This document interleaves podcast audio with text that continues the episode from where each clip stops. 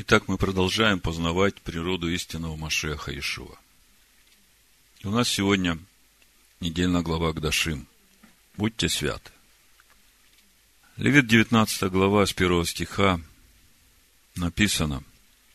«И сказала Данай Моисею, говоря, объяви всему обществу сынов Израилевых и скажи им, святы будьте, ибо свят я, Адонай всесильный ваш.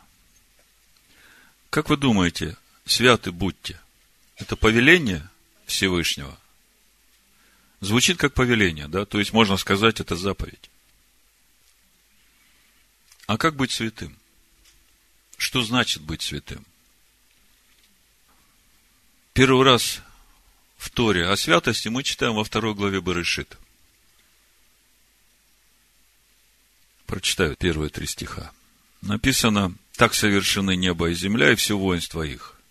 И совершил всесильный к седьмому дню дела свои, которые он делал. И почил день седьмой от всех дел своих, которые делал.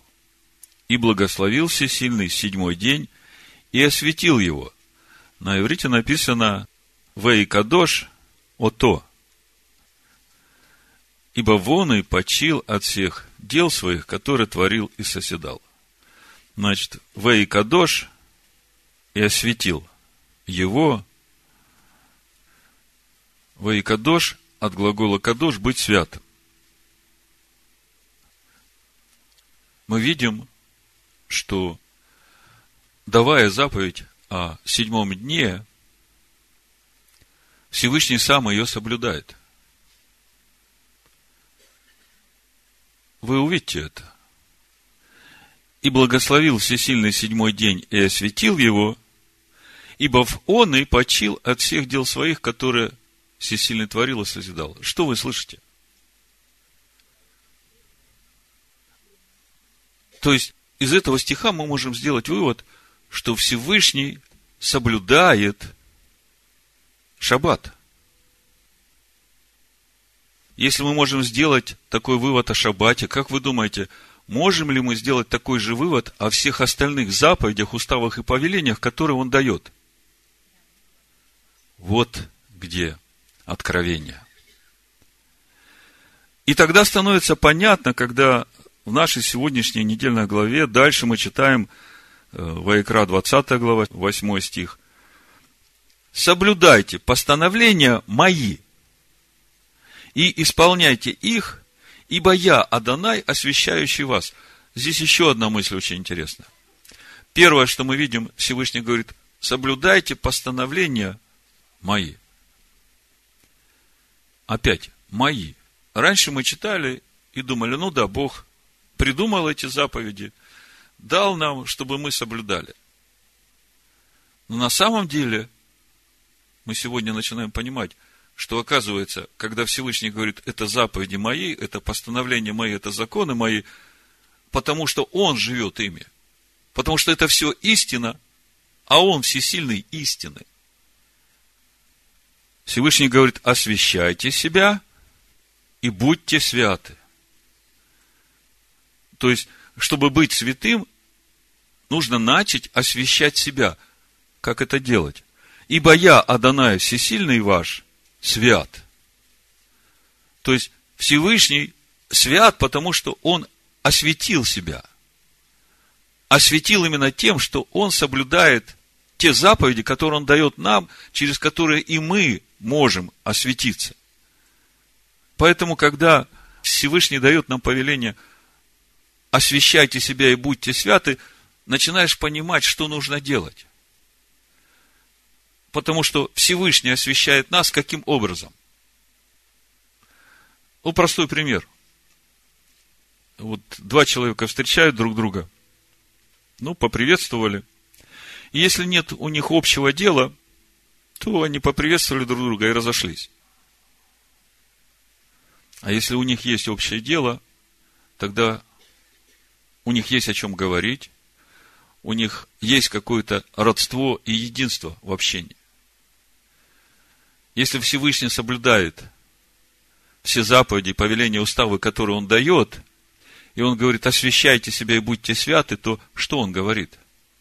Он говорит, если ты будешь делать то же, что и я делаю, у нас будет общее дело. И тогда нам будет о чем поговорить.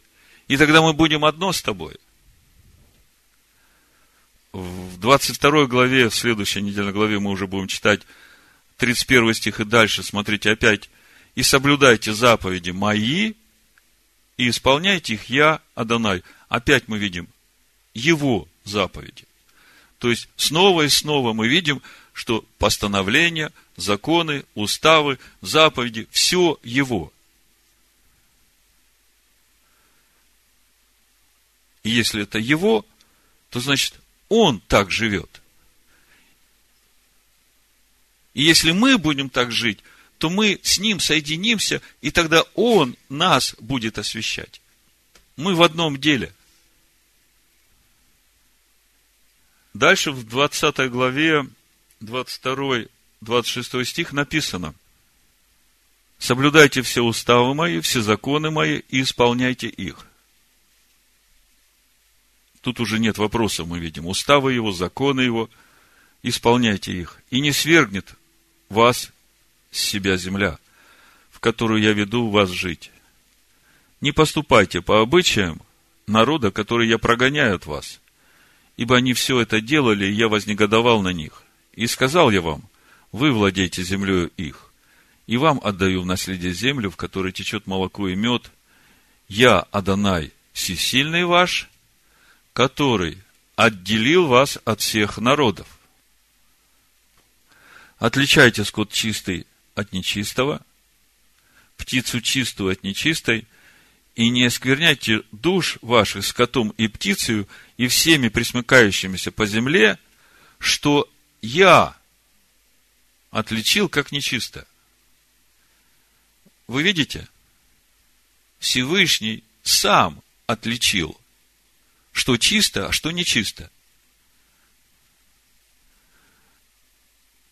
Будьте передо мной святы, ибо я свят Адонай – и я отделил вас от народов, чтобы вы были мои. Второй момент, на котором я хочу остановиться. Я отделил вас от народов, чтобы вы были мои. И мы понимаем, что это отделение происходит вот через то, что мы соблюдаем то же, что соблюдает Всевышний. Мы понимаем, что Всевышний не изменен. Он существовал до того, как все было, он пребывает сейчас, и он будет после всего, как все закончится, таким же, какой он был. В нем нет ни тени перемен. Всевышний выводит свой народ из Египта и научает его своим заповедям, повелениям, уставам. Обводит народ свой в обетованную землю. Говорит, сохраняйте эти заповеди, повеления, уставы, чтобы земля вас не свергла – и мы понимаем, что вот это и есть процесс отделения. Ну, хорошо, когда отдельный народ, можно сказать, семья, они все вместе, Всевышний выводит их, у них у всех одно и то же мировоззрение, от праотцов, живут в своей земле, которую Всевышний дал, в которой для всех живущих в этой земле одни и те же законы. Хорошо быть отделенным, когда вот так. А вот э, как быть отделенным, когда тебя рассеяли по всему лицу земли? Когда вот ты уже среди многих народов живешь? Как вот в этой ситуации оставаться отделенным? Ну, понимаем опять, если речь идет о еврейском народе, то Всевышний говорит, во всех землях, куда я рассею вас, я для вас буду некоторым святилищем. И мы видим, как э, еврейский народ, живя в рассеянии, они все равно живут своей семьей, отдельной общиной, и с народами не смешиваются именно потому, что законы у них отличны. И это видно, вот если книгу Эстер э, открыть, третья глава, помните там э, враг Божьего народа, Аман, что он говорит Артаксерксу. То есть вот через то, что он говорит Артаксерксу, можно видеть, что даже в рассеянии вот этот народ, который Бог вывел из Египта, он остается таким же отделенным, каким он был и в пустыне, и каким он был, живя в своей земле по тем законам, которые дал Всевышний. И, казалось бы, там просто быть отделенным. А тут вот, когда среди всех народов, как в этой ситуации. И мы читаем, третья глава книги Эстер, восьмой стих. «И сказал Аман царю Артаксерксу, есть один народ, разбросанный и рассеянный между народами по всем областям царства твоего, и законы их отличны от законов всех народов. То есть, мы видим, что, несмотря на то, что народ живет по всему лицу земли рассеянный, он все равно остается народом Бога, хранит те законы, которые Бог дал своему народу, и они по-прежнему остаются отделенными. Потому что, если смотреть на слово «кадош», оно подразумевает отделение. Вот мы говорили о субботе. Всевышний отделил субботу, да?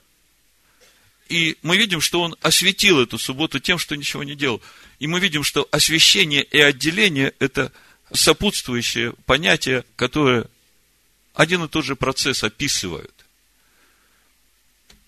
И вот когда об этом всем думаешь, в разрезе Нового Завета, то возникает вопрос, а как в среде новозаветних верующих должна исполняться вот эта заповедь Всевышнего «Освящайте себя и будьте святы». Как эта заповедь должна работать в то время, когда свет Торы должен быть проповедан до края земли среди всех народов. Как уверовавшие из язычников, живущие среди всех народов, как они должны освещаться, как они должны отделяться, может быть, какими-то другими путями это должно происходить. Вопрос, сколько в мире путей в святость? Я понимаю, что для вас это уже не секрет один. Но если мы посмотрим на мир, на всевозможные религиозные учения, течения, то мы видим, что масса этих путей в святость у народов. Если мы смотрим Писание, то мы видим, что Бог дал своему народу один единственный путь в святость, и этот путь через соблюдение Его законов, заповедей, постановлений. И когда человек это соблюдает, тогда Бог его освящает, потому что Бог тоже это все соблюдает. И они становятся едины вот в этом своем общем деле. А дело-то очень важное – сотворить человека по образу и подобию Бога. И каким другим способом можно сотворить человека по образу и подобию Бога, если никак соединяться с Богом? И вот главный вопрос, на который мы должны сегодня ответить. Отличается ли путь святость для еврея, живущего по Торе, от э, пути святость уверовавшего из язычников? Я понимаю, что для вас все понятно уже. Можно долго было бы и не говорить. Но так сложилось, когда я в этом году читал недельную главу к Дашим, у нас совпало по календарю чтение книги Деяний именно вот э, те главы, где происходил Иерусалимский собор, э, где решался вопрос, что делать с уверовавшими из язычников, каким путем их вести. Может быть, для уверовавших из язычников все-таки есть какой-то другой, полегче путь в святость, чем для сыновей Якова. Когда я начинаю смотреть э, то, что говорит нам Новый Завет, я прочитаю несколько мест Писания. Конечно, если эти места Писания читать без знания Торы, то ответ на наш поставленный вопрос мы не найдем. Но, тем не менее, вы послушайте, что говорит Новый Завет о пути новозаветнего верующего в святость. Начну с первого послания Петра, с первой главы, 13-17 стих. «Посему, возлюбленные, припоясав чресла ума вашего, бодрствуя, совершенно уповайте на подаваемую вам благодать в явлении Иешуа Машеха. Как послушные дети, не сообразуйтесь с прежними похотями, бывшими в неведении вашем. Но, по примеру призвавшего вас святого, и сами будьте святы во всех поступках. Ибо написано, будьте святы, потому что я свят.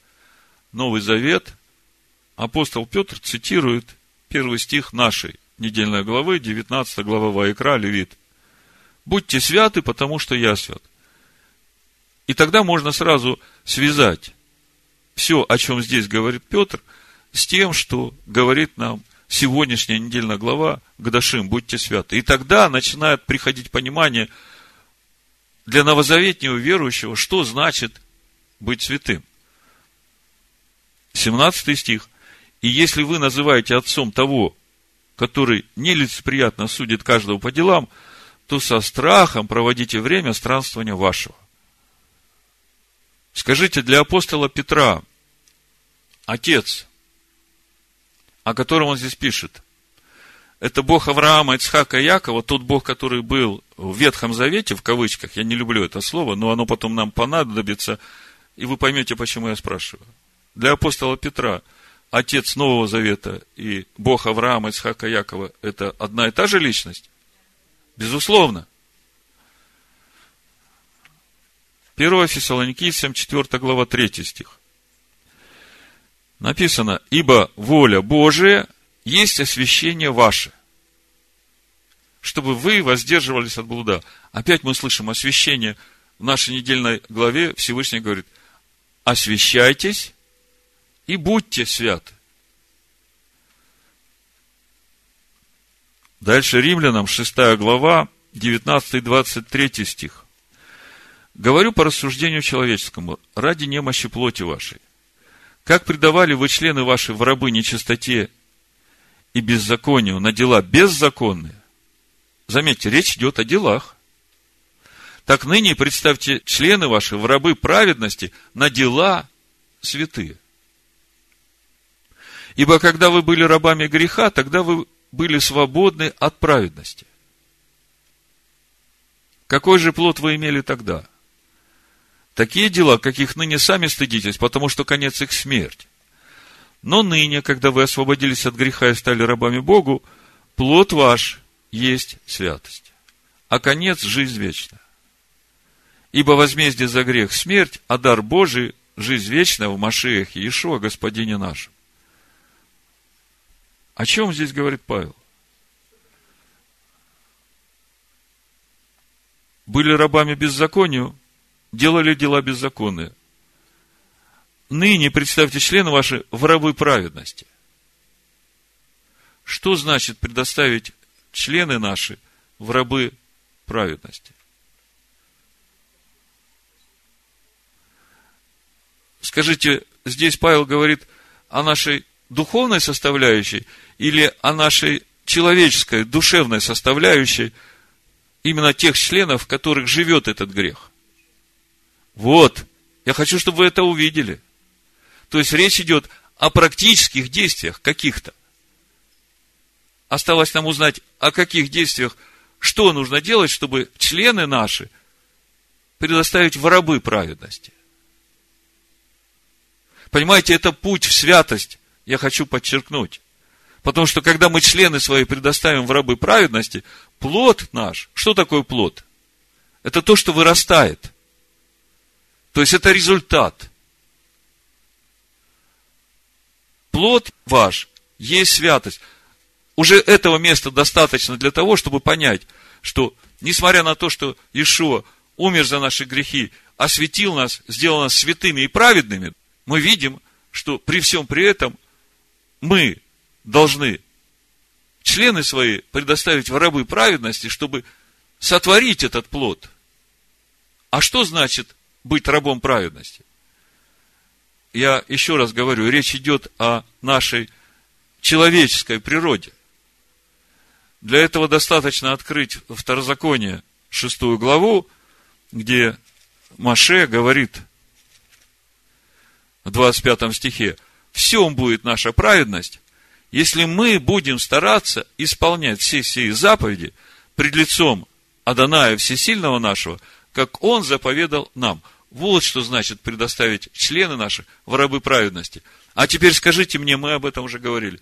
А когда же будет плод святость? Каким образом придет этот плод? Скажите, достаточно того, что я предоставлю члены свои в рабы праведности, чтобы автоматом пришел этот плод святости? Ну, мы же сплошь и рядом видим религиозных людей, которые делают все, что написано в Торе, а в сердце у них совсем другие желания, мысли. Это можно назвать плодом святости? Нет? Тогда вы мне скажите, что еще должно быть, чтобы, предоставив члены в рабы праведности, принести плод святости? Нужно сердцем своим начать жить вот так, как говорит Всевышний пред лицом его. Вот тогда приходит святость. А это как раз и есть Машех в нашем сердце, познанный. Это как раз и есть тот процесс, когда Бог записывает на нашем сердце закон свой. И это и есть свидетельство Нового Завета. Но начинается это с того, когда я становлюсь рабом.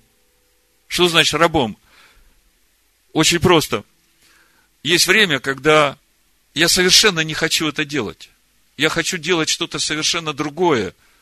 А когда я уже имею плод святость, тогда я уже свободен. То есть, есть время, когда у меня есть эти мысли, желания, которые меня тянут совсем в другую сторону, не так, как говорит заповедь. И я, зная эту заповедь, будучи рабом праведности, я обуздываю в себе эти желания. Понимаете? Вот раб, он хочет делать что-то другое, а хозяин ему говорит, нет, ты сейчас будешь делать вот это. И раб делает. Вот, вот этот момент я раб праведности, но я еще не свободен. Вот я свободен становлюсь тогда, когда мне уже не надо это обуздывать, а эта заповедь входит в меня. Вот здесь есть плод святость, и вот здесь приходит свобода. Но я понимаю, что эту свободу надо беречь. Потому что если я где-то позволю себе расслабиться и дать палец, то сразу уже без руки останешься. То есть мы видим, что и апостол Павел в римлянах говорит о том, что нужно стать рабом праведности. Несмотря на то, что Ишуа умер за наши грехи, осветил нас, искупил нас, сделал нас праведными перед Богом, Он покрывает нас. Это время милости и благодати для чего покрывает? Чтобы мы выросли. Мы сегодня вот говорили о том, что мы приступили к горе Сион, да, к церкви первенцев. Но приступили к горе, надо же еще подняться туда. Потому что если мы не будем в этих брачных одеждах, когда туда поднимемся, царь придет и скажет, «Э, ты почему не в брачной одежде? Выбросьте его в тьму внешнюю. Не для этого же Машех Ишуа умер за нас, искупил все грехи наши. В Ефесянах 4 глава, 24 стих написано, «И облечься в нового человека, созданного по Богу, в праведности и святости истины». То есть мы видим, что Новый Завет однозначно говорит, что уверовавшему, новозаветнему верующему нужно освящаться, нужно сотворить плод, который есть святость. Вопрос.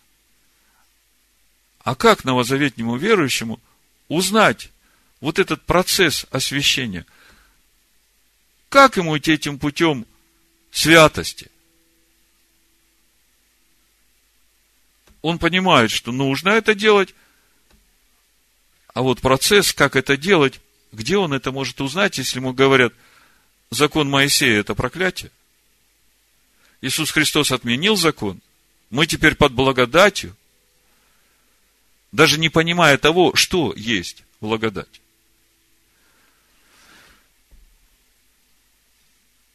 Ну вот, когда я размышлял над недельной главой Гдашим, над этим путем в святость новозаветнего верующего, о том, есть ли какие-нибудь другие пути в святость для новозаветних верующих. Э, один брат присылает мне ссылку на объявление, которое э, в Фейсбуке выставил Александр Шевченко, пастор известный во всем русскоязычном христианском мире. Вот информация, которую он выставил. Он пишет, небольшое введение в тему или чем была вызвана необходимость писать о взаимоотношениях церкви и Израиля. Вопрос мессианского еврейства, или как кто его называет, и достаточно массирована пропаганда в адрес церкви последние лет десять, предлагающая вернуться к своим истокам, то есть еврейским корням, породила немалое количество вопросов. Следствием этого стало то, что некоторые доктринальные убеждения в церковной среде стали претерпевать существенные изменения, что в свою очередь не применуло отразиться в богослужебной практике. Если учитывать то, что апостол Павел уделяет чуть ли не третью часть в своих посланиях вопросу отношения между народом Израиля и церковью, законом и благодатью, оправданием через веру или дела, то, скорее всего, эта тема далеко немаловажна в наше время.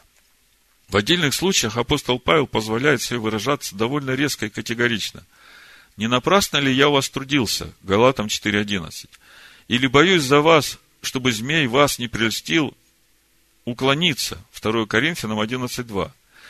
«Или кто прельстил вас не покоряться истине?» Галатам 3.1 или смущающий вас, кто бы он не был, понесет на себе осуждение, Галатам 5.10 и так далее и тому подобное. Эти и подобного рода заявления были вызваны именно стараниями отдельных людей обязать церковь в Галатии вернуться к соблюдению закона. Вопрос стоял ребром. Если не обрежетесь по закону Моисееву, не можете спастись. Что и вызвало в апостоле Павле столь бурную ответную реакцию. Что же на самом деле беспокоило, угнетало и даже гневило апостола из язычников, вопрошает Александр Шевченко. В чем именно он видел опасность со стороны ортодоксального иудаизма по отношению к новообразовавшимся церквям? Что защищал, что пытался доказать вопреки учению, в кавычках, братьев, пришедших из Иерусалимской церкви? То есть для него это уже не братья, которые пришли из Иерусалимской церкви, они в кавычках. Как известно, история повторяется, а значит, в том числе и этот вопрос остается на повестке дня. Это в особой мере привлекло мое внимание и стало основной причиной моих исследований этого вопроса, продолжает он. В пятницу 27 мая на канале Медиа А. Шевченко Орг состоится прямой эфир по вопросам на эту тему. Ждем от вас ваших мнений, аргументов, сомнений и суждений, чтобы в общей беседе раскрыть эту тему максимально полно. Прочитаю несколько, ну, это в Фейсбуке, и там люди писали свои отзывы, свои мнения, там много э, всяких разных комментариев. Я просто прочитаю некоторые, э, которые интересны. Значит, пишет э, Игорь Борисюк. Шалом. Тема эта является ключевой ее значение очень сложно переоценить. Но, к сожалению, немногие понимают саму суть вопроса. Потому и нечего возразить так называемым иудействующим. Те же, будучи людьми не всегда добросовестными по отношению к букве и духу Писаний, извращают слова Писания, стараясь служить Всевышнему, но не по рассуждению, а безрассудно служа тому, чего не понимают – я, по милости Всевышнего, с братьями исследовал эти вопросы и имею некоторые представления о целостном Евангелии. Но так как эта тема требует последовательного исследования, то нужен немножко другой формат общения. Если есть у кого-нибудь вопросы, может быть, есть вещи, которые, по милости Творца, мне удастся поделиться своим пониманием и, конечно, поучиться у тех, кто смиренно, боясь извратить слово Творца, исследует его. Дальше. Нешер Лави. Александр Шевченко, шалом. Вы в последнее время стали часто обращаться к теме Израиль и церковь. И это нормально. Но вот как вы подходите к этому? С какой интонацией? Это видно из мест Писания, вырванных из контекста. Такой метод обращения внимания к конкретной теме не может привести к нормальному диалогу. Вы изначально начинаете тему с левой ноги в кавычках, потому что ментально и культурно не понимаете Тору, закон. У вас хорошо получается служить славянским народам, это видно, есть плоды. Пусть Господь способствует вам в этом служении. А то, что вам неизвестно и непонятно, просите у Бога, и Он откроет вам благословений с любовью из Израиля. Еще один комментарий. Андрей Малый.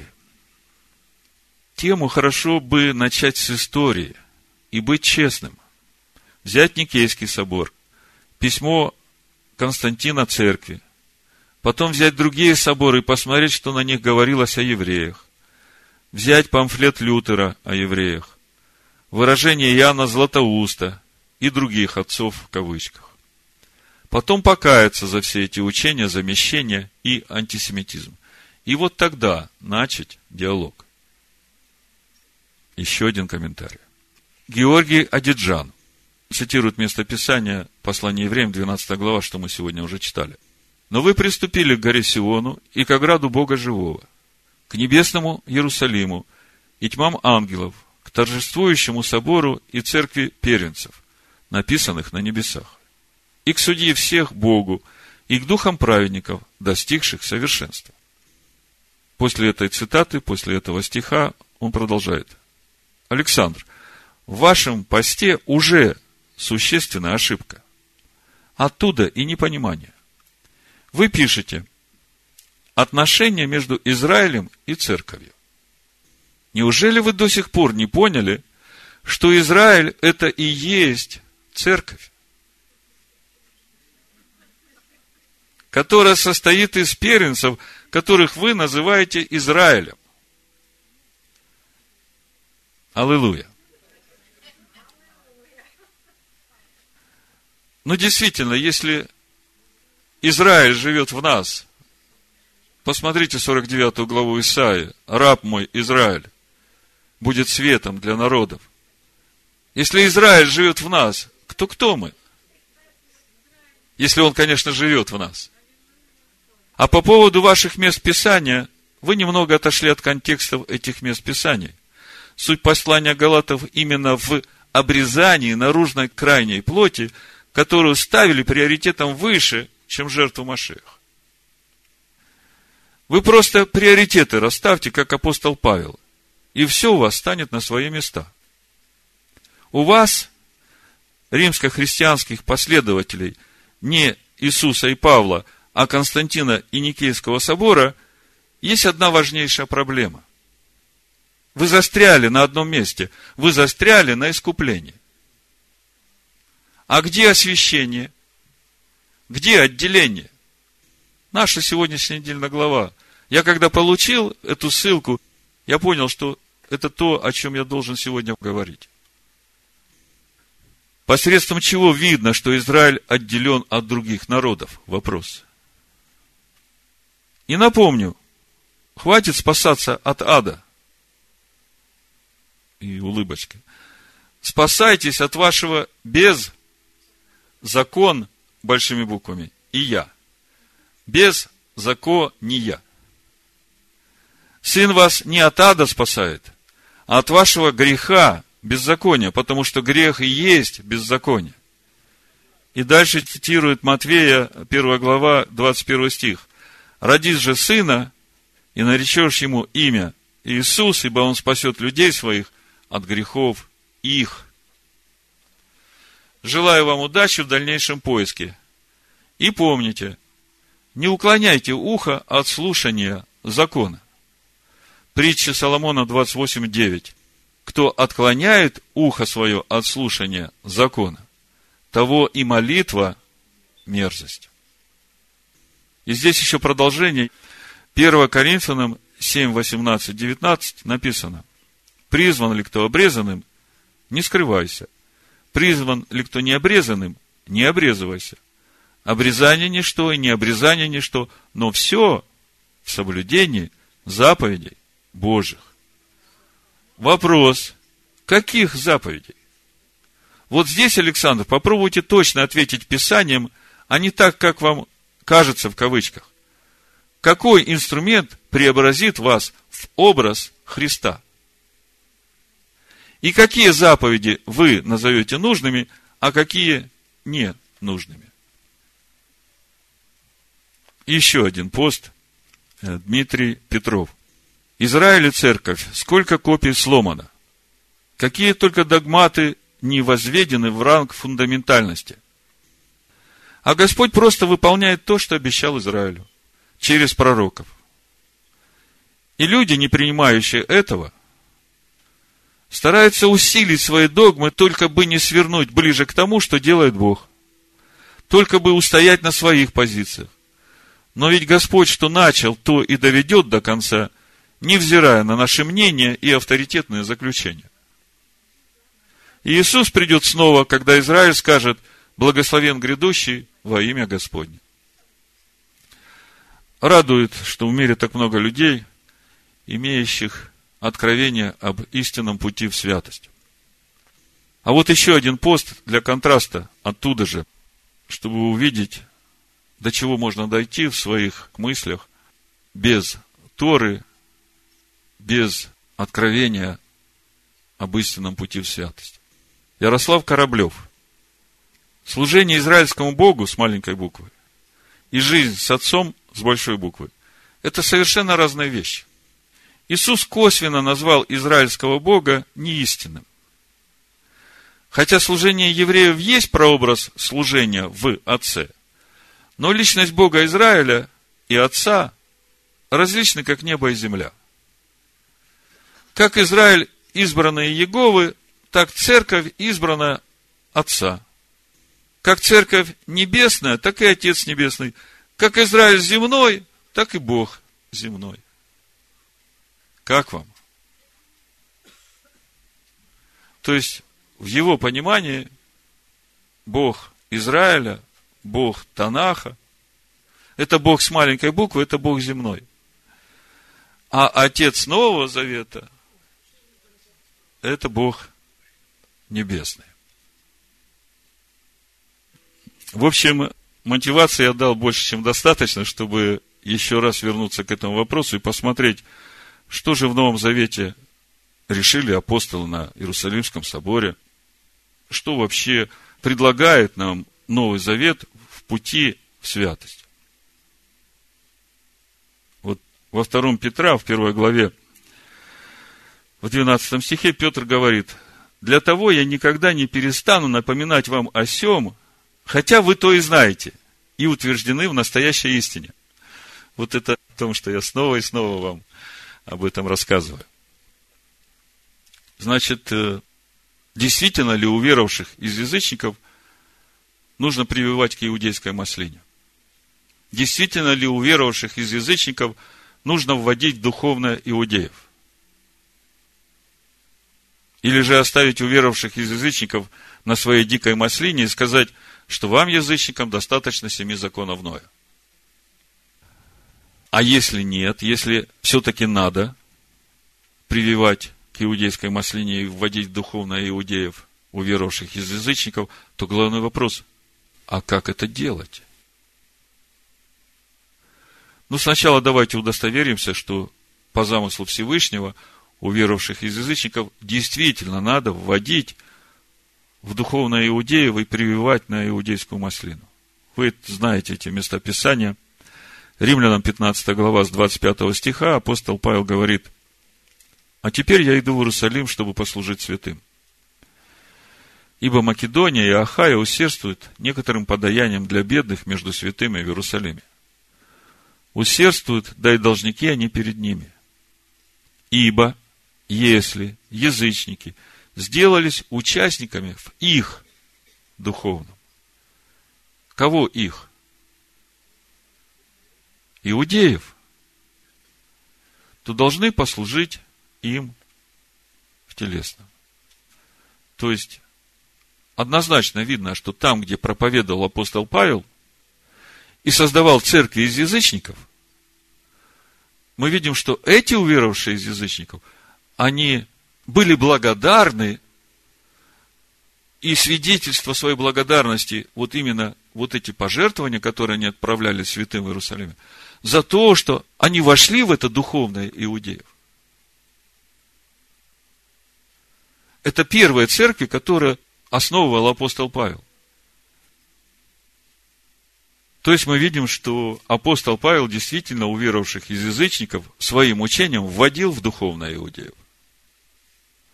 И не создавал новую религию, новую веру, как многие говорят об апостоле Павле. Дальше смотрим. Римлянам 11 глава. Нужно ли язычников прививать на иудейскую маслину, или же оставить их на дикой маслине?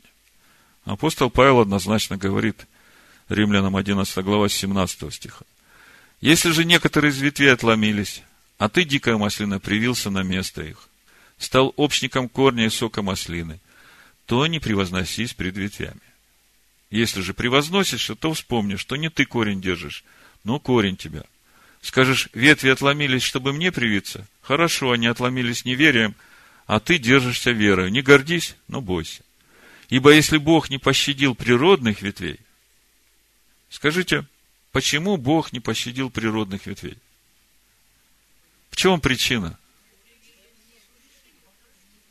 Отсек за неверие. А если вы откроете третью главу послания евреям, вы там увидите, что за неверие кому? Торе, которую Бог дал через Моисея. Послание евреям, третья глава. Ты, Павел, говорит, если Бог не пощадил природных ветвей, то смотри, пощадит ли тебя? Итак, видишь благость и строгость Божию, строгость к отпадшим. Почему они отпали? Потому что они не приняли заповеди, постановления и уставы, о которых Всевышний говорит, мои. А благость к тебе, если прибудешь в благости Божией. То есть, смотрите, тех отсек за то, что не приняли Тору, и Павел говорит, что именно поэтому они не прибыли в благости Божией. понятие благости вы начинаете чувствовать?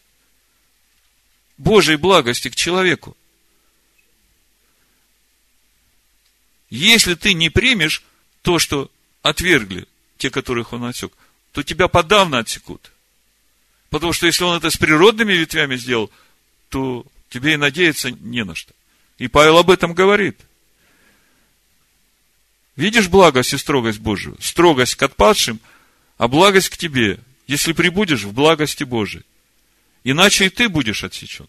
То есть, для того, чтобы пребывать в благости Божией, нужно принять Его заповеди, законы и постановления. Принять верой. Но и те, если не прибудут в неверии, привьются, потому что Бог силен опять привить их. Ибо если ты отсечен от дикой по природе маслины, и не по природе привился к хорошей маслине – то тем более сии природные привьются к своей маслине.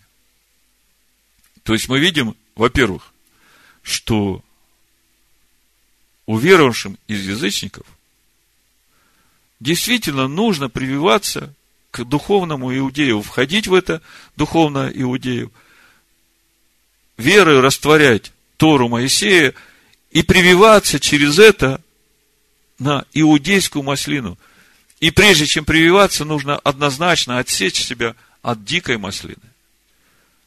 Это же как Авраам вышел из дома своего, из родства своего, из земли своей. Все мы должны идти путем Авраама. И вот это процесс отсечения от дикой маслины. И еще Павел говорит, не превозносись над природными ветвями. Что значит не превозносись над природными ветвями. Как вы думаете, новый Израиль, теология замещения, это вписывается в то, что говорит Павел, не превозносись над природными ветвями, когда говорят, все, сыновья Якова, это Израиль, который Бог проклял, они больше э, Богу не угодны, а мы теперь новый Израиль. Как бы все наоборот. Наверное, большего превознесения трудно и представить себе – над природными ветвями. Еще одно место Писания, свидетельство самого Ишуа Машеха о том, какую роль играют иудеи в спасении для язычников, уверовавших.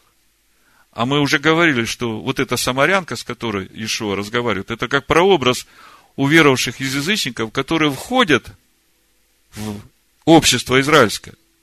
Помните, самарян, их же привезли из э, Ассирии, из разных там стран. Ассирийский царь. И они и своим богам кланялись, да, и Богу Израилеву тоже. И по сей день так написано, это 4 царств, 17 глава. Так вот, Ишуа говорит, Иоанн 4 глава, 21 стих, «Поверь мне, что наступает время, когда и не на горе сей, и не в Иерусалиме будете поклоняться Отцу. Вы не знаете, чему кланяетесь, а мы знаем, чему кланяемся, ибо спасение от иудеев». Мы совсем недавно разбирали это место Писания, и там перед этим я говорил о 30 главе притч, там, знаешь ли отца и сына, помните, я говорил, почему там с маленькой буквы написано. Неужели непонятно, что речь идет о Всевышнем, о его сыне, да? И э, пришло одно письмо, один брат пишет, вот я в духе чувствую, что здесь тоже в четвертой главе Иоанна, вот это чему, там что-то другое должно быть. Вы знаете, я начал смотреть в оригинале, как на греческом написано, вот пословный перевод слушайте. Вы поклоняетесь которому, которому ничему не знаете.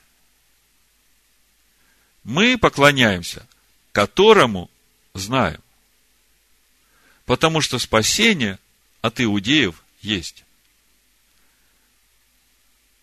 Ничему, а которому. И поставить надо с большой буквы.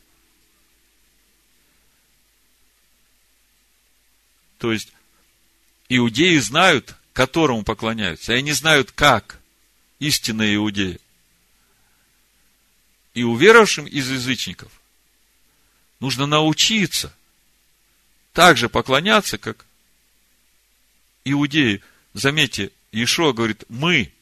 То есть он и себя относит к иудеям, которые знают, которому кланяются.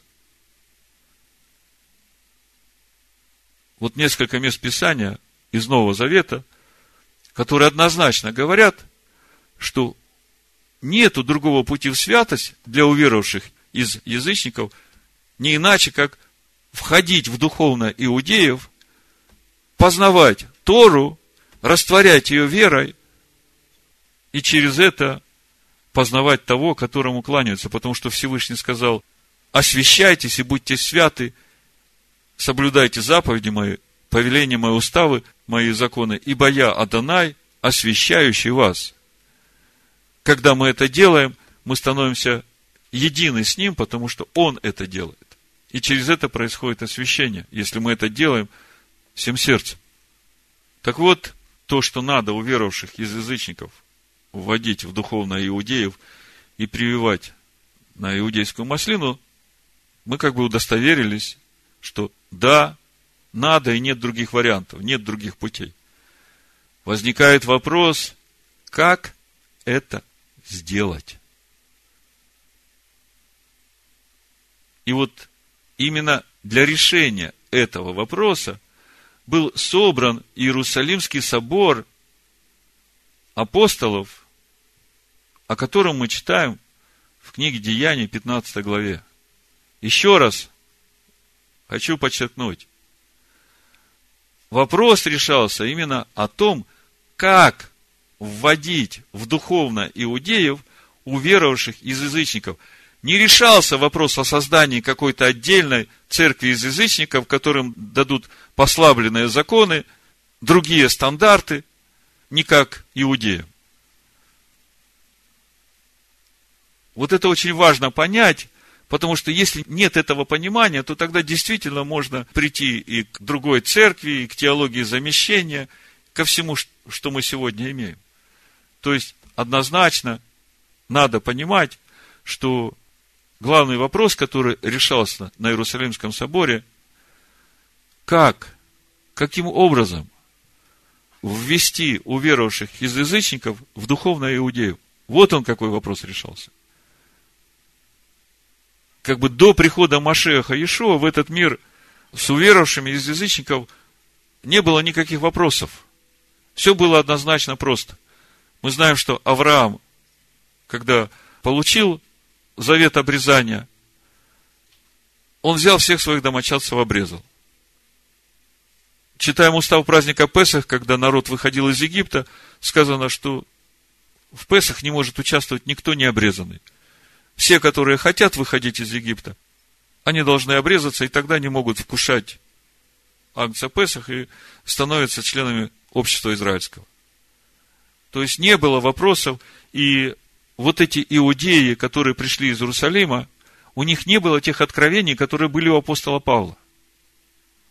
Поэтому они однозначно понимали, они стояли на вере отцов и говорили, у вас все здорово. Но вот по Торе мы видим, что нужно обязательно обрезаться. Павел, который уже до этого получил откровение вот этого живого пути для уверовавших из язычников, он противостал этому. И давайте теперь попробуем понять, что же там происходило на этом Иерусалимском соборе, вот уже имея вот эту предварительную информацию, о чем мы говорили. Первое, то, что однозначно уверовавшим из язычников нужно прививаться к иудейской маслине, входить духовно иудеев, учиться кланяться тому с большой буквы, которому кланяются иудеи. И чтобы остаться на этой природной маслине, на этой иудейской маслине, им нужно растворить верой Тору Моисея, поскольку те отсеченные ветви, они погибли или были отсечены именно из-за того, что они не принимали и не исполняли заповедей, повелений и законов, которые дал Всевышний в Торе. 15 глава, с первого стиха. Некоторые, пришедшие из Иудеев, учили братьев, если не обрежетесь по обряду Моисееву, не можете спастись. Когда же произошло разногласие и немало состязания у Павла и Варнавы с ними, то положили Павлу и Варнаве и некоторым другим из них отправиться по всему делу к апостолам и пресвитерам в Иерусалим. То есть, почему это происходило, теперь вы понимаете. До этого момента у иудеев вопрос того, как язычников ввести в общество Израилева, решался однозначно. Есть путь прозелитов, его учат, потом он проходит обрезание, и он входит в общество израильское, и а, обычно входящим из язычника в общество израильское после обрезания давали новое имя. И всегда было Бен Авраам, сын Авраама. Вот так вот начинался путь прозелита в общество израильское до прихода Машеха Ишуа. Но то было время, когда Бог еще не поставил свет Торы во свет всем народам. То было время, когда Бог еще не послал Машеха Иешуа быть светом для всех народов. Помните Исаию 49 главу? Сейчас мы к этому подойдем. Да даже во время служения Машеха Иешуа, когда он в первый раз пришел на землю, он говорит, я пришел к погибшим овцам дома Израилева. То есть опять мы видим, что служение язычникам еще не началось. Оно начнется, когда Машех Иешуа призовет апостола Павла и скажет, вот я тебя освобождаю от всех и посылаю к язычникам. Неси им свет Торы. Так вот, апостолы собираются на Иерусалимский собор, начинают обсуждать этот вопрос. Апостол Петр некоторое время до этого стал свидетелем того, что Дух Божий излился на необрезанных. Помните историю с Корнилием? Для апостола Петра это шок. Как возможно, что Дух Божий, которого жаждал каждый сын Иакова иметь, который руководил пророками, вел пророков, который излился в день Пятидесятницы на иудеев, которые собрались на праздник Шивоот, все обрезаны. И вот апостол Петр сидит на крыше, там ждет, когда кушать приготовят. И тут ему видение, простынь, а в ней всякие животные, нечистые причем, заметьте. Всевышний говорит, закали, ешь. Как есть? Это же нечистое. Что Бог очистил, то не почитай нечистым. И тут приходят от Корнилия посланники, Дух говорит ему, иди с ними, не бойся, я послал. Он приходит, говорит, для чего послали? Корнилий говорит, вот ангел пришел, сказал, чтобы я призвал тебя, чтобы ты мне рассказал слово, которым спасусь я и дом мой. Он начинает рассказывать о том, как Машех пришел в этот мир в теле человека, Иешуа, как этот Иешуа ходил, благовествовал Тору, раскрывал Тору, и как сила Божия через него являлась, как он умер за грехи всех, это есть в Писаниях, пока он говорит, смотрит, на необрезанных сходит Дух Божий, наполняет их, они начинают говорить иными языками. Для апостола Петра это шок. До этого он с язычниками, необрезанными, вообще за стол не мог рядом садиться. Потому что иудею возбранено садиться кушать вместе с необрезанными. А тут он видит не то, что кушать, тут он видит, что тот же дух, который излился на него, который он принял, тот же самый дух излился на необрезанных, и у него в его голове, в его понятиях, в его идеях, которые руководят им, у него нет места для этого, он не понимает. И он в шоке от этого. Приходит в Иерусалим, ему говорят, слушай, ты ел с необрезанными, ты что? Он говорит, да вы, ребята, послушайте, что было. На необрезанных излился такой же дух, как на нас. И Бог не отличил их от нас ничем, хотя мы обрезаны, они не обрезаны.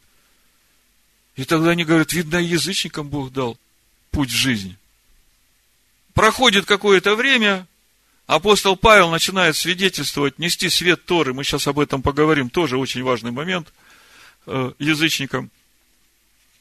Приходят в Антиохию эти из Иерусалима иудеи.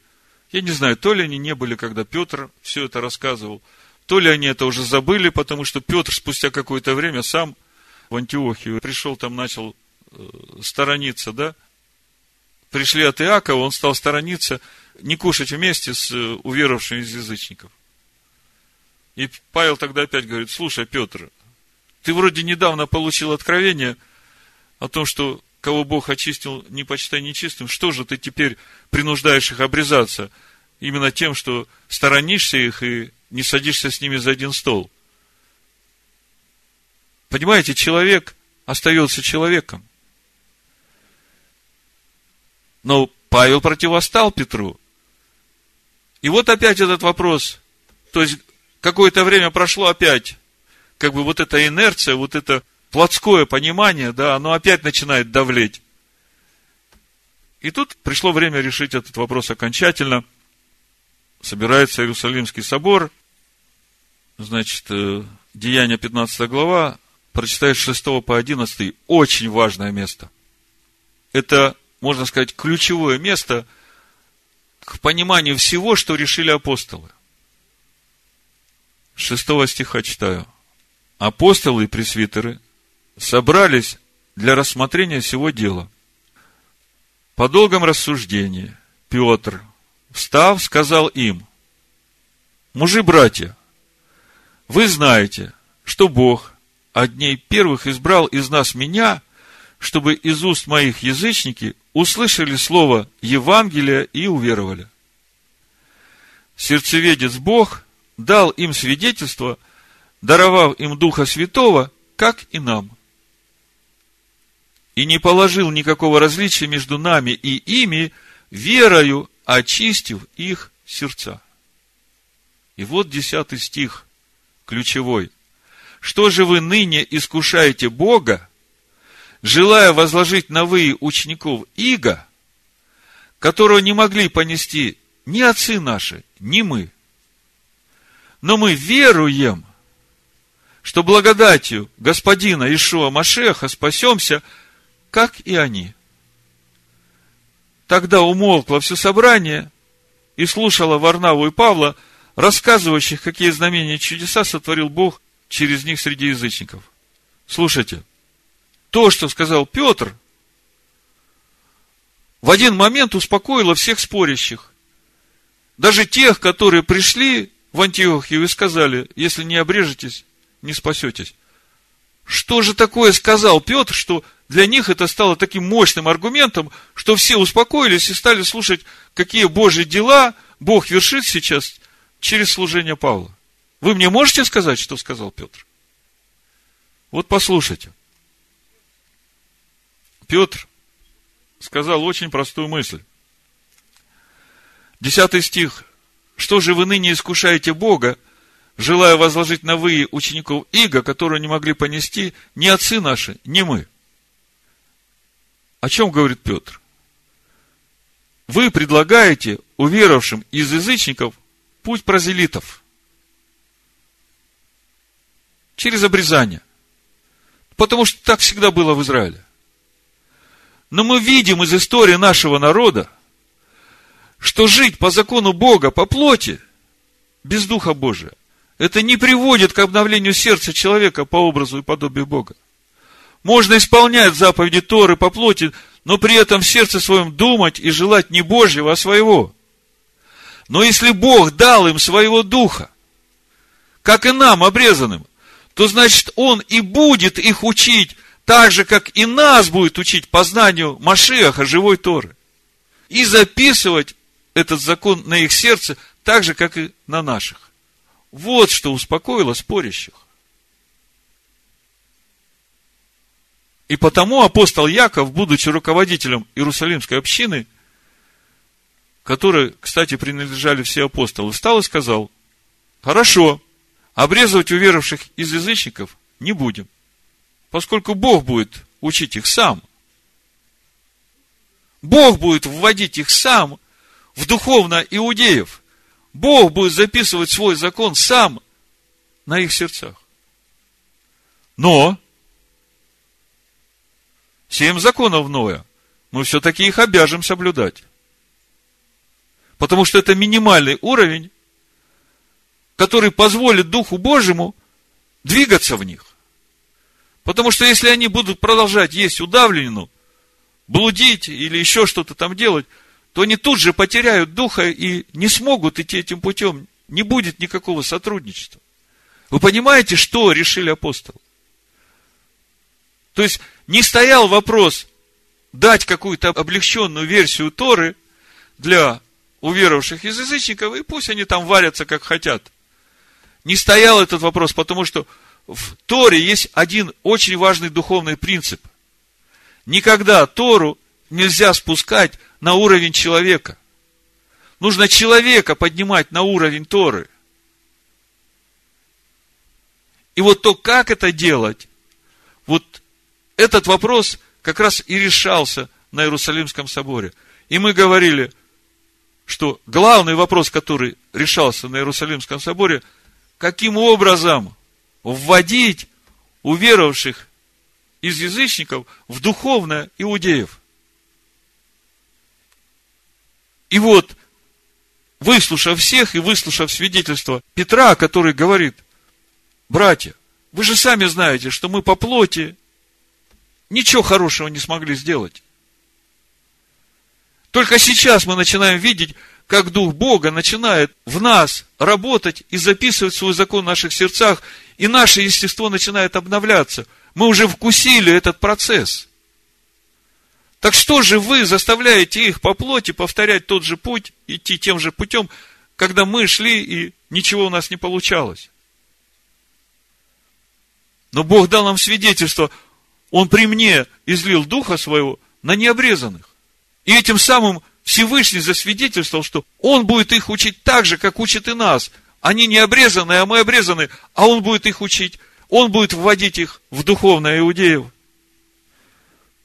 И поэтому, когда Яков встает, он говорит, обрезывать не будем, минимальный уровень, семь законов Ноя, а дальше пусть приходят в синагогу и начинают познавать Тору Моисея. А Дух Божий будет учить их. По сути, то же самое, что мы делаем сейчас. Мы регулярно разбираем Тору, мы понимаем, что Тора духовна. Мы видим, как эти законы начинают работать в нас, потому что храм в нас. Деяние 15 глава, с 13 стиха, читаю, Иаков говорит. После же того, как они умолкли, начал речь Иаков и сказал, мужи, братья, послушайте меня – Симон изъяснил, как Бог первоначально презрел на язычников, чтобы составить из них народ во имя свое. И с ним согласны слова пророков, как написано, «Потом обращусь и воссоздам скинию Давида упадшую, и то, что в ней разрушено, воссоздам и исправлю. Чтобы взыскали Господа прочие человеки и все народы, между которыми возвестится имя мое, говорит Господь, творящий сие. Ведомы Богу от вечности все дела его. Посему, я полагаю, не затруднять обращающихся к Богу из язычников. Что значит не затруднять? Потому что когда обрезывают уверовавшего из язычников, то тогда он уже обязан соблюдать всю Тору. А Петр говорит, не мы, не отцы наши не могли это сделать. Потому что по плоти это невозможно сделать. Потому что в сердце своем мы всегда думаем о своем, хотя и заставляем себя. А если Бог им дал духа, то тогда Он будет записывать этот закон на их сердцах. А написать им, чтобы они воздерживались от оскверненного идолами, от блуда, удавленной крови, и чтобы не делали другим того, чего не хотят себе. Смотрите, если мы читаем учение, которое дает Иешуа, он уже говорит там о том, чтобы делать, чтобы делать ближнему то, что хочешь, чтобы делали тебе. Делать. Делать прежде, чем делают тебе. А минимальный уровень не делать другим, чего не хочешь, чтобы делать тебе. Видите, минимальный уровень дается для уверовавших из язычников, с которого, как стартовой площадки, они начнут двигаться в полноту возраста Машеха. Потому что не делать другому того, чего не хочешь себе, гораздо легче, чем делать другому то, что ты хочешь себе, когда он тебе делает пакость.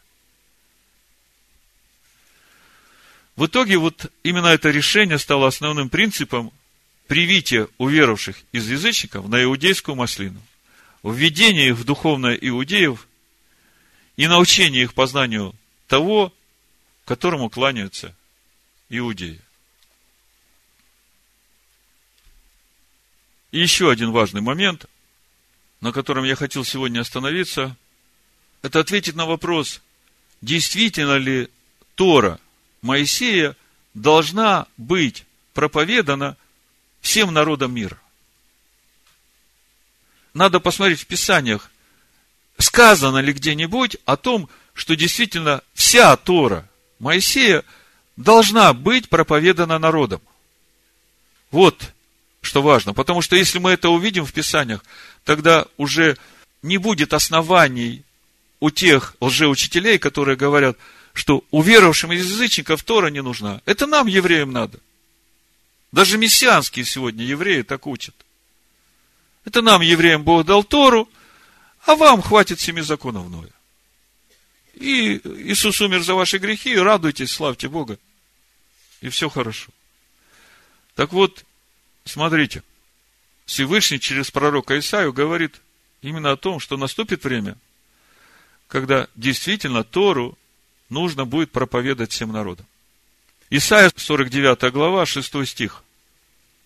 Написано. И он сказал, Всевышний сказал, Мало того, что ты будешь рабом моим, это он говорит Машеху, Иешуа, имя которого здесь же, чуть раньше, было сказано Израиль. Мало того, что ты будешь рабом моим для восстановления колена Яковлевых и для возвращения остатков Израиля, но я сделаю тебя светом народов чтобы спасение мое простерлось до концов земли. Если посмотрим на иврите, вот это, но я сделаю тебя светом народов, чтобы спасение мое простерлось до концов земли, написано,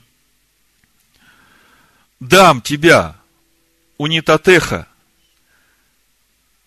леор гаим, к свету народам. Очень важны вот эти предлоги. К дам тебя к свету народам, лихьет Ешуати от КЦ Арец.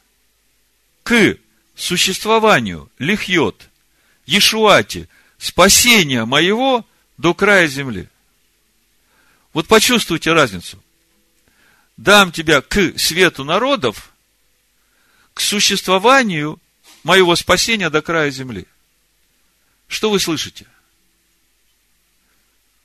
То, что этот свет будет дан, и что через этот свет можно будет прийти к свету, но это дано как возможность выбрать. Вы понимаете? Смотрите, как в синодальном. Но я сделаю тебя светом народов. То есть, как бы однозначно, вот все народы, я сделаю, что Машех Ешова будет уже светить через них, да? Я сделаю тебя светом народов. Но в Танахе не так написано. Дам тебя к свету народам, к существованию спасения моего до края земли. То есть, этот свет будет проповедан во всех народах, спасение будет предложено всем народам, но насильно никто никого заставлять не будет – люди сами во всех народах будут иметь право выбирать им это или нет. Вы видите разницу? Смотрите дальше. Всевышний говорит, что я дам тебя, Машеха, Ешо, живое слово, к свету народам.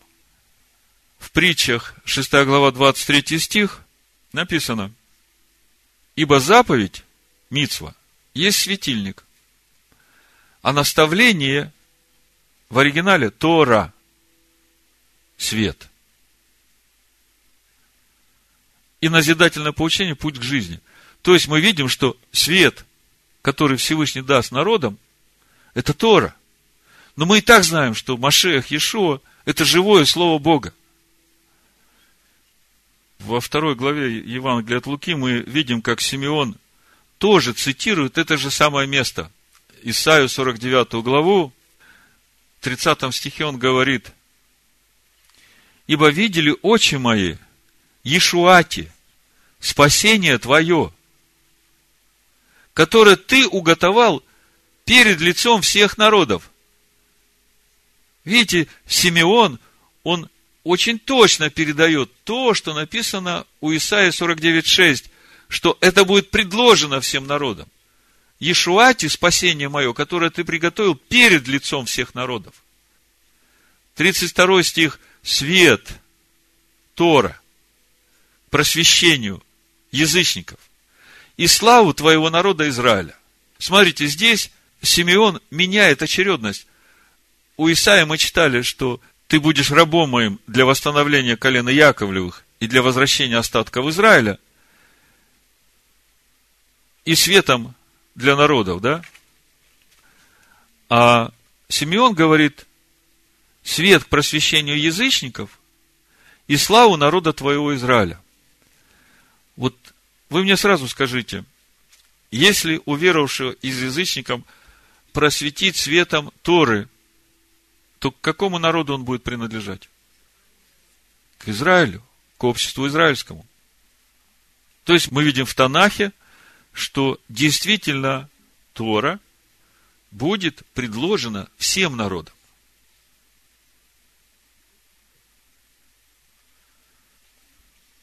Теперь надо посмотреть нам в Новом Завете подтверждение. Действительно ли это так и было, что Бог Тору свою предложил всем народам? Несколько мест Писания, и вы их все хорошо знаете, но я их прочитаю. Не хочу оставить вас, братья, в неведении, что отцы наши, читаю 1 Коринфянам, 10 глава с 1 стиха, все были под облаком, и все прошли сквозь море. И все крестились в Моисея в облаке и в море. И все ели одну и ту же духовную пищу, и все пили одно и то же духовное питье, ибо пили из духовного последующего камня, камень же был Машех. До этого места вы очень хорошо понимаете, о чем речь идет. Ясно видно, что Тора Моисея, которую пили отцы, вышедшие из Египта в пустыне, которую ели как духовную пищу, они пили Тору, которая текла из последующего духовного камня, который есть Машех. Дальше. Но не о многих из них благоволил Бог, ибо они поражены были в пустыне. Почему не благоволил, мы только что в Римлянах 11 главе читали. Если ты не растворишь верой, то Бог к тебе не будет благоволить и отсечет тебя так же, как отсек природный ветвь. А это были образы для нас, чтобы мы не были похотливы на злое, как они были похотливы. Не будьте также идолопоклонниками, как некоторые из них, о которых написано «народ сел есть и пить и встал играть». Вот о каких образах говорит апостол Павел.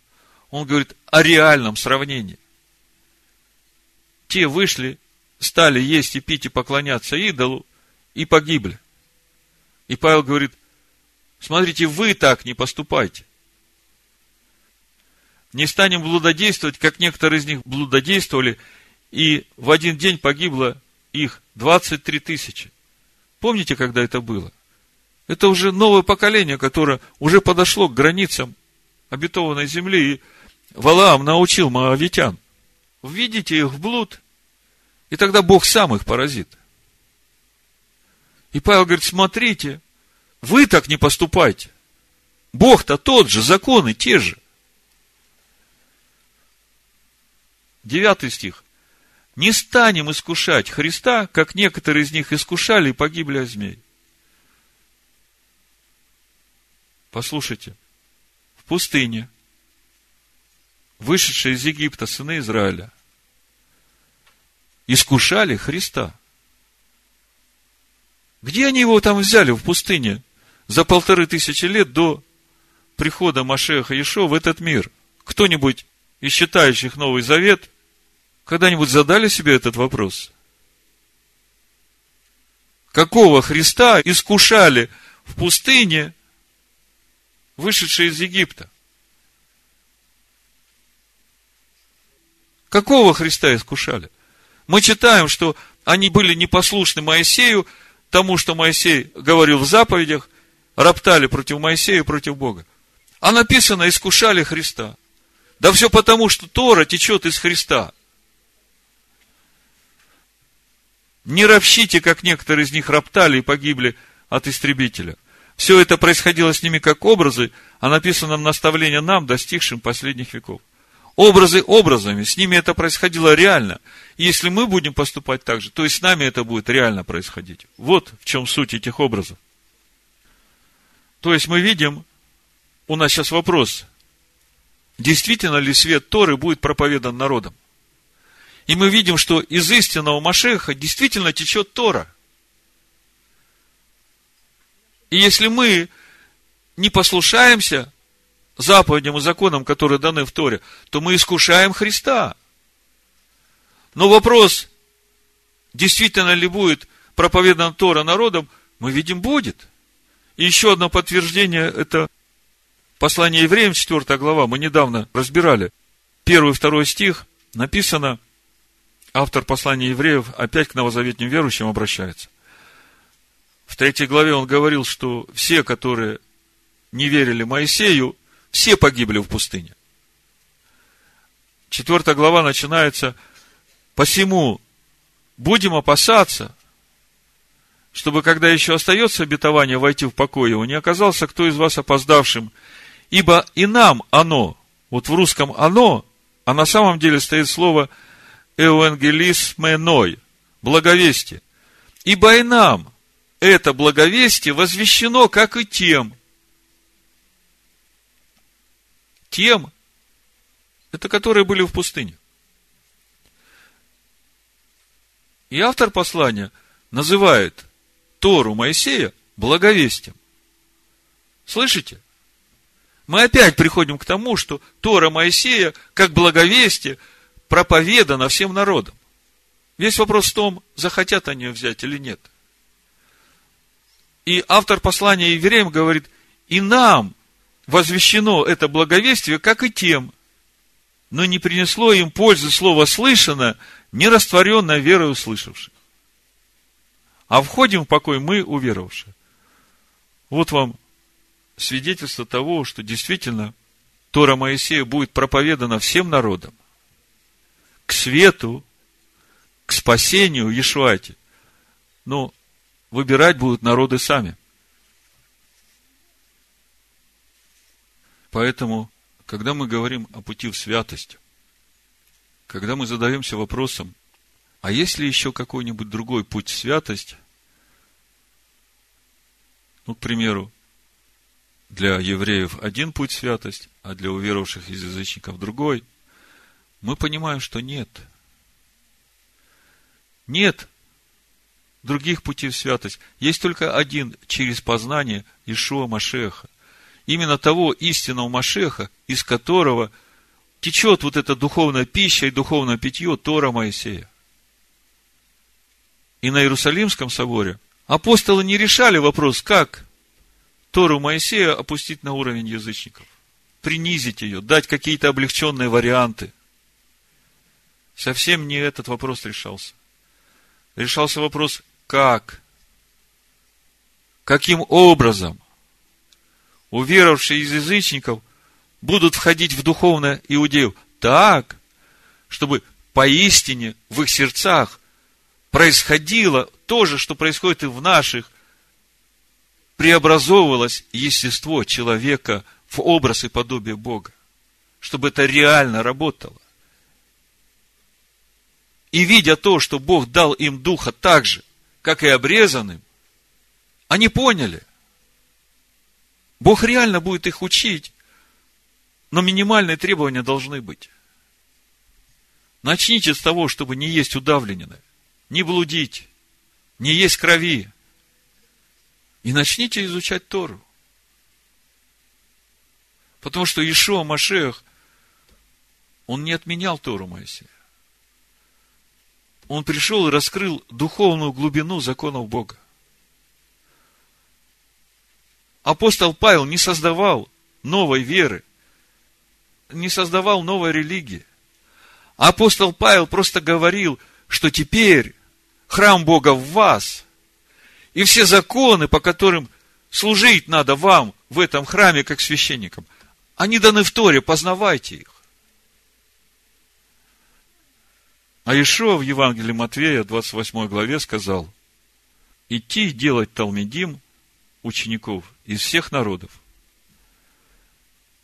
погружая их в сущность Отца и Сына, уча их соблюдать и исполнять все, что я заповедал вам. Мы знаем, что Ишуа жил по Торе. Мы знаем, что ученики Ишуа все были иудеи, и тоже все жили по Торе. И Ишуа говорит иудеям, своим ученикам, идите и делайте Талмедим учеников из всех народов. Почему он не сказал, делайте учениками все народы? Потому что у Исаия написано, спасение мое, свет мой, к всем народам, они пусть выбирают.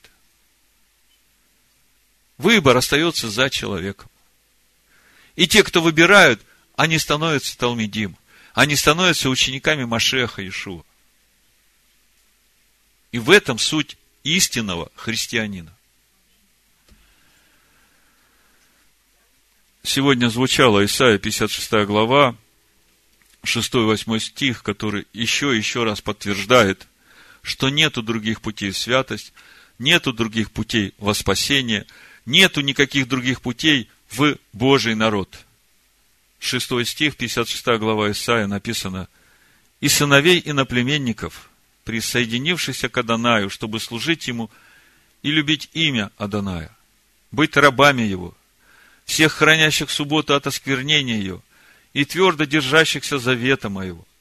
Я приведу на святую гору мою и обрадую их в моем доме молитвы, всесожжения их и жертвы их будут благоприятны на жертвеннике моем, ибо дом мой назовется домом молитвы для всех народов. Адонай Всесильный, собирающий рассеянных израильтян, говорит, к собранным у него я буду еще собирать других. Скажите мне, дом молитвы, который будет домом молитвы для всех народов, для каких народов? Вот именно для тех из народов, которые присоединились к Адонаю, чтобы служить Ему, любить имя Адоная, быть рабами Его, хранящие субботу от осквернения и твердо держащиеся завета Его. Вот для каких народов дом его будет домом молитвы. Посему, возлюбленные, припоясав чресла ума вашего, бодрствуя, совершенно уповайте на подаваемую вам благодать в явлении Ишуа Машеха. Как послушные дети, не сообразуйтесь с прежними похотями, бывшими в неведении вашем, но по примеру призвавшего вас святого, и сами будьте святы во всех поступках, ибо написано, будьте святы, потому что я свят. Если вы называете отцом того, который нелицеприятно судит каждого по делам, то со страхом проводите время странствования вашего. Будьте святы. Бешема Машеха Ишуа. Амин. Я славлю Тебя, сердце истинный свет. Я славлю Тебя, нету суетных лет. Я славлю Тебя, я славлю Тебя, мой Бог, Он живой, и подобного нет. Я славлю Тебя, дал нам Слово Свое. Я славлю Тебя, за Твое естество. Я славлю Тебя, я славлю Тебя, Машиах во мне, сколько лет уживет. Я славлю Тебя, моей жизни краса. Я славлю Тебя, каплиц неба роса. Я славлю Тебя, я славлю Тебя, мой Бог, Он живой и творит чудеса. Я славлю Тебя, Ты есть сила моя. Я славлю Тебя, свое сердце даря. Я славлю Тебя, мой Бог Он один, нет других у меня. Я славлю Тебя, мой Бог Он один, нет других у меня.